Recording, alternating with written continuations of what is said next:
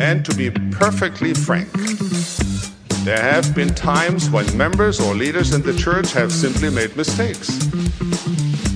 There may have been things said or done that were not in harmony with our values, principles, or doctrine. Brothers and sisters, stay in the boat. Use your life jackets. Hold on with both hands. Avoid distractions. Give Brother Joseph a break. Some have asserted that more members are leaving the church today and that there is more doubt and unbelief than in the past. This is simply not true. The Church of Jesus Christ of Latter day Saints has never been stronger. How can homosexual members of the church? First, I want to change the question. There are no homosexual members of the church. Questions are honored, but opposition is not. I think we'd also have to be honest. There may be some of these questions that there is no answer to. Yes. Those, I think, would be the ones we avoid. Doubt your doubts. Welcome to the Cognitive Dissonance Podcast, where we go into the psychology of religion. Today, we want to talk about a mechanism that exists within religion, and we're going to use the Jehovah Witnesses as an example. But the mechanism that discourages the members of a faith from looking or listening to or being aware of anything that's critical of their religion. So with that, Let's go to this soundbite from a member of their governing body, Tony Morris. These are my people. So don't be bogged down on these apostates and be careful on the internet. Uh, we were talking about that this weekend with friends. Oh, my word, uh, how many times did I tell you be careful? You know, going here, going there, they'll suck you in. See, uh, with some of this stuff, it can seem so innocent. We're just warning you That's all we can do is admonish. Stick with what we have authorized. You'll be safe. You want to go out there? It's at your spiritual. So that is a member of the governing body, Tony Morris of the Jehovah, Jehovah's Witness faith. And what he's essentially saying here is he is invoking like fear into the members that reading anything outside of our faith is dangerous that it's easy to pick up when you leave the approved material. It's easy to be deceived. It's easy to be led down the wrong path. It's easy to be put into contact with apostates and to think at the early stages, oh my goodness, this is innocent enough. And then all of a sudden you're sucked in. And, and here's the issue with this mechanism. Let's pretend for a moment that every one of us listening knows that the Jehovah Witness faith is not the real true church with any kind of real claim on having God's authority on the earth, right? And so you have this religion telling its members this message. Now, for a moment, let's pretend we're a member of the Jehovah Witness faith and we want to be able to be truth seekers. We want to be able to discover whether any given church is true or not. And if I'm a member of this Jehovah Witness faith, if I follow the counsel of Tony Morris, does he give me or does he diminish, does he add or diminish my ability to discern whether the Jehovah Witness faith is true or not?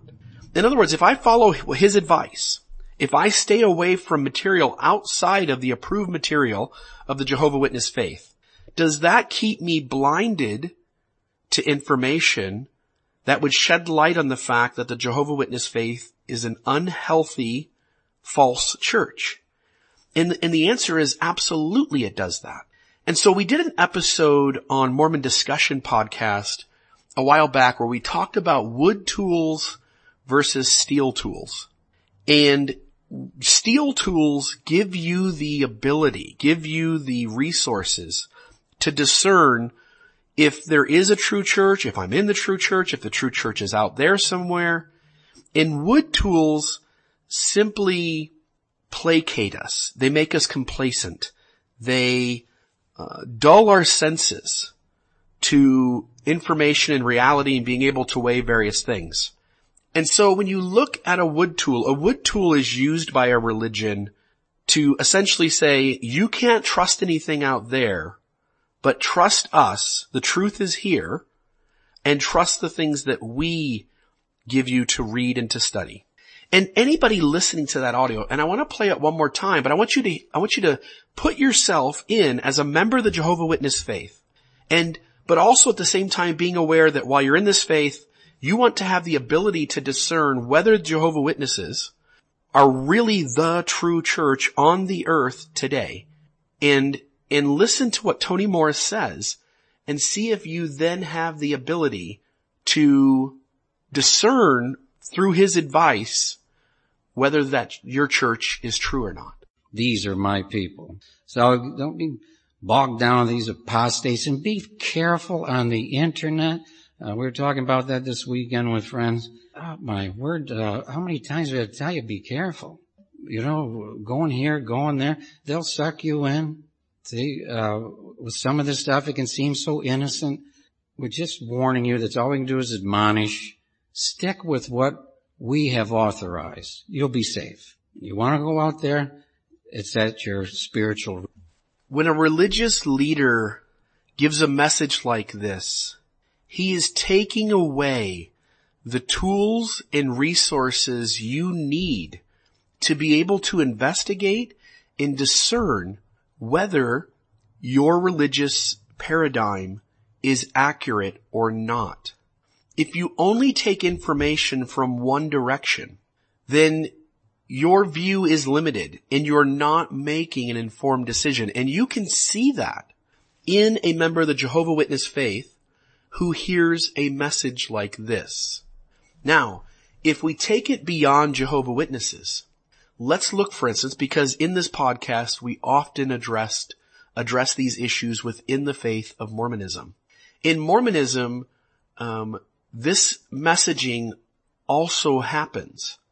And it's going to be easy for, because a lot of the listeners are Latter-day Saints. It'll be easy to be defensive and say, yeah, yeah, but wait a minute. Our church is the true church. Yeah.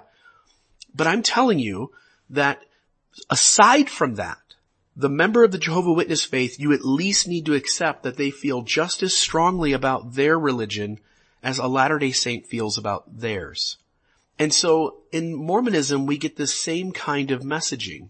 And, and let me share at least one soundbite to get us started. This is from an Ensign article, June 2017, Overcoming the Danger of Doubt.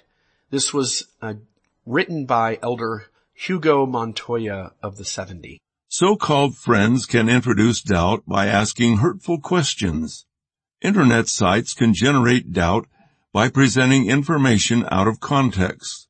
What Brother Montoya of the LDS Church in the 70 did here was he diminished your trust in your friends or in any source that asks a question or gives you information that you didn't know prior. Now, I want to explain this. When a friend comes to you and they know about the deeper history of your faith, and you can put yourself again in any religion, and a friend comes along and he's asking you questions. And those questions, and, he, and, he, and he's giving you historical context and then asking you a question at the end. And if those, if those questions and that information are based on real data, and it's data that you as a member of your church, you don't know. Like, when you learn something that is not faith promoting, but is true, it's going to make you uncomfortable. And so that discomfort can be seen as hurtful. And so now that has become a hurtful question. But think about this. Pretend for a moment you're a member again of the Jehovah's Witness faith. And I come to you and I say something like, hey, you know, you're my friend. I love you. I care about you. I've been reading up a little bit on Jehovah's Witnesses and, and I came across the, this historical data that your faith, your leaders of your faith, the, the uh, founder of your faith, he predicted that Jesus was going to come back in 1914. And it, and it seems like that didn't happen. And I was reading on some websites where they were explaining all of these quotes and sharing like when he said them and what he said would happen. And, and some of that, like essentially all of it seemed like it didn't occur. Now, as that member of the Jehovah's Witness faith, your friend has just asked a hurtful question. And if you push that friend away, then you're not going to give a space to listen to the information that he's talking about. The other side of the coin of what Brother Montoya here said was that um, internet sites can generate doubt by presenting information out of context. And, and he's right. Internet sites can present information out of context. But what most religions fail to ever do when they're giving this message is to ever acknowledge that they also give lots of information out of context and that they withhold pieces of information. So for instance, again, pretend you're a member of the Jehovah's Witnesses faith and your leader has given you this kind of a, a comment that you ought to be careful of the internet. Internet sites and information can be out of context. Internet sites can present information that's just not accurate. And, and so you are led to believe that you can trust your church to give you the full story.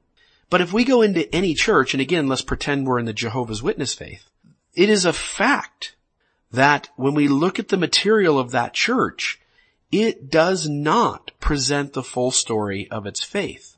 It doesn't do it. And if we look at Mormonism, for instance, how many members were raised understanding that the translation method of the Book of Mormon happened with a stone in a hat.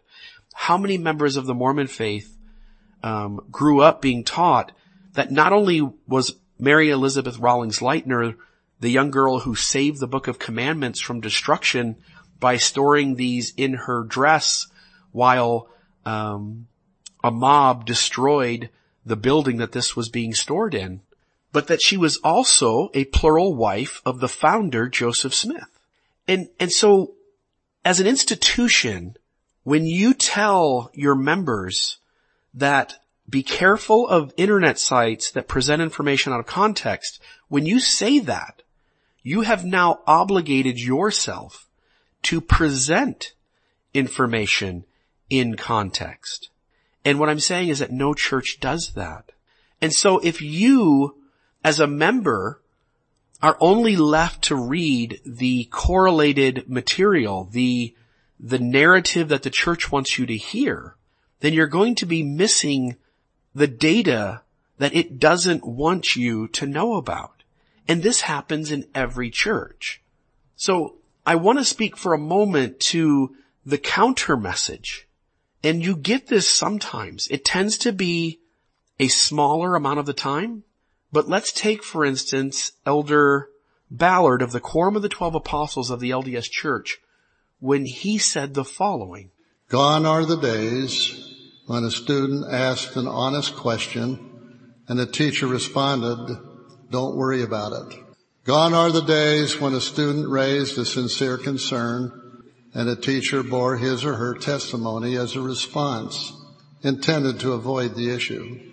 Elder Ballard of the Quorum of the Twelve Apostles of the LDS Church has essentially just said here that when somebody comes to us with a question about information that they have discovered that is contradictory to the faith building message that the church teaches or was never shared with them within the narrative that the church talks about we are not to answer people. We are not to respond to those questioners by bearing testimony to them because that sidesteps their question and it essentially dodges the question and dismisses the question and that's not okay. He said we also can't tell people don't worry about it. So our, our solution can, cannot be anything that doesn't address the actual question. But let's see if the LDS church actually lives up to that message. May I share some friendly advice? For now, give Brother Joseph a break. That was Neil L. Andersen of the Quorum of the Twelve. And when you say, for now, give Brother Joseph a break, what you seem to be saying is don't worry about it. Gone are the days when a student asked an honest question and a teacher responded, don't worry about it. Gone are the days when a student raised a sincere concern and a teacher bore his or her testimony as a response intended to avoid the issue. Another way that people will try to address somebody who has a serious concern or question is again to bear some sort of testimony or to ask them to recall their spiritual experience. But we should keep in mind that members of all religions have spiritual experiences, which is why Elder Ballard is saying like, we shouldn't use testimony as a way to deal with someone having a serious concern or question about the information they're finding. So you can see here again how these mechanisms play out. Let us not doubt that this work is true. Whenever we are tried with doubts, let us ponder our spiritual experiences. Doing so will help us to erase the doubts. The question is, does this advice help you discern whether your religion is the right religion? Again, recognizing that everyone has spiritual experiences within their faith and their spiritual paradigm. And if everyone's having spiritual experiences, is telling someone to only rely on your spiritual experience, ignoring, by the way, the question and concern and the things that are raising doubt, does that solve the problem? And Elder Ballard says we have to stop telling people not to worry about the question or concern that they have. Gone are the days when a student asked an honest question and a teacher responded, don't worry about it. Gone are the days when a student raised a sincere concern and a teacher bore his or her testimony as a response intended to avoid the issue.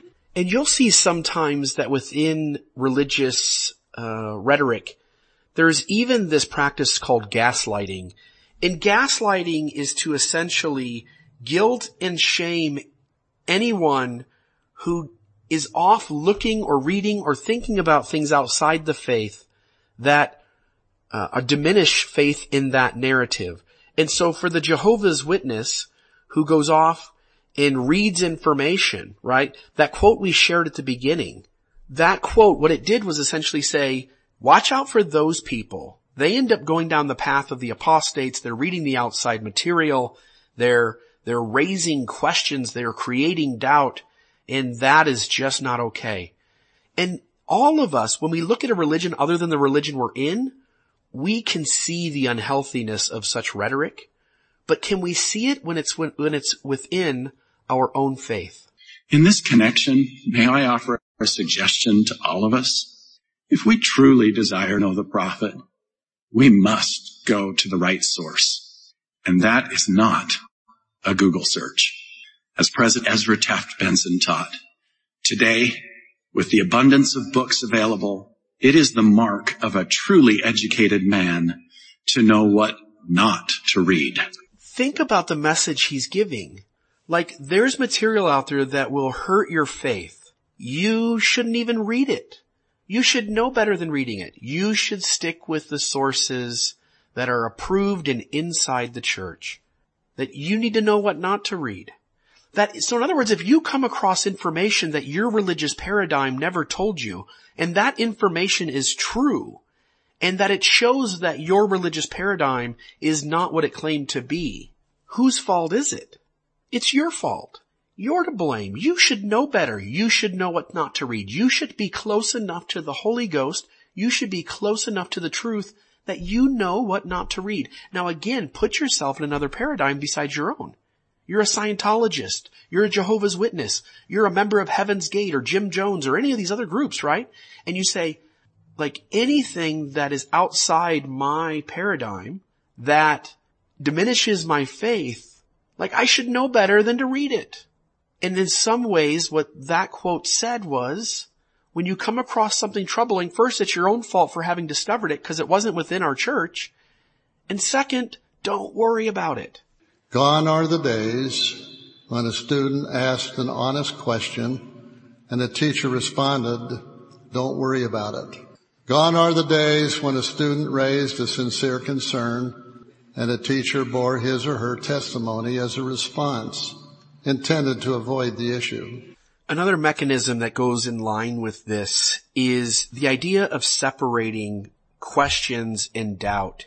And you'll see in this next quote that what happens is only, only when the way in which you work your way through your concerns leads you back to believing in the religious paradigm that you're a part of are question, is, is that's questions and those are good.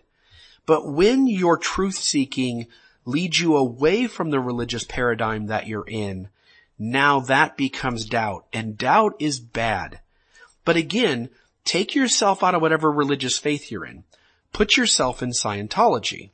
If your truth seeking leads you to see Scientology as an unhealthy, false religion and you leave or you step back or you distance yourself away from that religion, is it fair for that religion to say, yeah, that's doubt and doubt is bad? Questions are okay because questions lead you back to continued obedience and continued faith in our religious paradigm. And again, from the outside, it's easy to see. But can we see it when it's within our paradigm? Largely because of the internet, it is not uncommon for members of the church to encounter ideas that challenge their beliefs. Some members find the questions raised to be disconcerting and wonder whether it is acceptable to have a question about their faith. It is important to understand that it's good to have questions. In fact, asking questions in faith is essential to our spiritual progress. However, sincere questions are not the same thing as doubts. Questions versus doubts. What then is the difference between a question and a doubt? Questions, when asked with a sincere desire to increase one's understanding and faith, are to be encouraged. Many ancient and modern revelations have come as the result of a sincere question. The scriptural injunction to seek and to ask in order to find is among the most frequently repeated. Sincere questions are those asked with the real intent to better understand and more fully obey the will of the Lord. Moroni chapter 10 verse 4. A sincere questioner continues to be obedient while searching for answers. By contrast, I have seen that when people doubt their beliefs, they often suspend their commitment to commandments and covenants while waiting for answers. The doubter's posture is generally to withhold obedience or limit it pending resolution of the doubts. There is no suggestion in the scriptures or the teachings of the prophets that encourages doubt. In fact, the scriptures are full of teachings to the contrary. For example, we are enjoined to doubt not, fear not. Doctrine and Covenants, section 6, verse 36, and in Mormon chapter 9, verse 27, we are encouraged to doubt not, but be believing. One problem with doubt is the intent to obey only after the uncertainty is resolved to the satisfaction of the doubter. This is the attitude personified by Korihor who asked, If thou wilt show unto me a sign, then will I be convinced of the truth. Alma chapter 30, verse 43. The power of doubt to destroy faith, hope, and even family is diminished the minute one sincerely says, I will do the things the Lord has commanded, whether my questions are resolved quickly or ever, because I have covenanted to do so. The difference between a faithful, I will keep the commandments because, and a doubtful, I will keep the commandments if, is of powerful and eternal import. And it should be noted, like when a quote like this is said, essentially what it's being said is, no matter what you read, no matter what information comes to light, even if that information is so true and contradictory to our narrative, we are telling you, don't worry about it. Gone are the days when a student asked an honest question and a teacher responded, don't worry about it. Gone are the days when a student raised a sincere concern and a teacher bore his or her testimony as a response intended to avoid the issue. I've got two quotes left. Um, this next quote, notice what it shares as the reasons why people leave or people step back from activity. Notice that the accountability is put on the individual and that no reason is a good reason to distance oneself from one's faith. This is particularly true for those who have returned from full-time missionary service and then allowed doubts to creep in, for long-time members who have grown tired of enduring, and for recent converts who initially felt great joy but have not nourished their faith. This quote talks about missionaries who serve the Lord so valiantly and then they come home and they allow doubts to creep in. Or what about those members who have been in the church a long time, dedicated members of the church, who just grow tired of enduring. And then there's the converts who were so excited when it started, but then they just didn't nourish their faith. Do you see? That essentially covered everyone. And anytime somebody distances themselves from their religious paradigm, the authoritative voices within that religion guilt and shame those who step back. It doesn't matter what faith it is. So again, put yourself in Scientology. Put yourself in Jehovah's Witnesses. If somebody discovers sometime along the way that the narrative of their church doesn't add up and they distance themselves from that church, is it fair to say like, yeah, shame on them. Shame on them for distancing themselves. And notice too, notice too that the institution never takes any blame. And, and you'll notice this within the rhetoric of a religious paradigm. That religion rarely ever stands up and says, part of this is on us. We're, we're culpable in all of this. We, we did something wrong. We messed up. And the other thing you have to recognize is that if you step back, you see them blaming the person who has distanced themselves and you want to think like they're talking to the person who has stepped back. They're not. They're talking to those still on the inside who are still believers. And what they're doing is they're teaching the believer that any of your loved ones, any of your friends, any of the members of your congregation that you see distancing themselves from the faith, stepping back from their activity or leaving altogether, you can be at peace knowing that they left over petty reasons. They left over not having enough faith there wasn't any real concern with what they had discovered or what they were asking about. You can paint them as the bad guy and you can continue moving forward. We have kept playing a quote from Elder Ballard of the Quorum of the Twelve, who has said, gone are the days that we tell members don't worry about it, and gone are the days that we bear testimony as a way to avoid it. Well, here's Elder Ballard one more time. We don't have to question anything in the church. Don't get off into that. Just stay in the Book of Mormon. Just stay in the Doctrine and Covenants. Just listen to the prophets. Just listen to the apostles. We won't lead you astray. We cannot lead you astray. Contrast that quote with this one. Gone are the days when a student asked an honest question and a teacher responded, don't worry about it. Gone are the days when a student raised a sincere concern and a teacher bore his or her testimony as a response intended to avoid the issue. Those almost seem like opposites because in the first quote, he's bearing testimony and he's saying don't worry about it. And then in the second quote, he says we can't just bear testimony and say don't worry about it. Let me play that first quote again because I also want to contrast it with another one. We don't have to question anything in the church. Don't get off into that. Just stay in the Book of Mormon. Just stay in the Doctrine and Covenants. Just listen to the prophets. Just listen to the apostles. We won't lead you astray. We cannot lead you astray. That quote sounded a lot like this.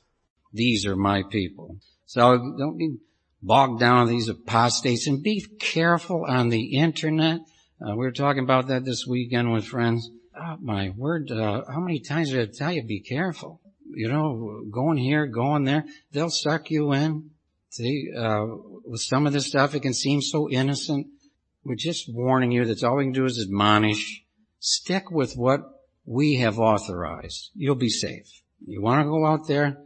It's at your spiritual. Remember, real truth seeking involves looking at all the information, using your rationale and your logic, trying to figure out historical context, trying to understand the argument from all sides, not just one.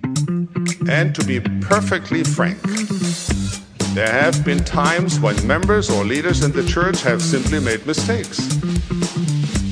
There may have been things said or done that were not in harmony with our values, principles, or doctrine.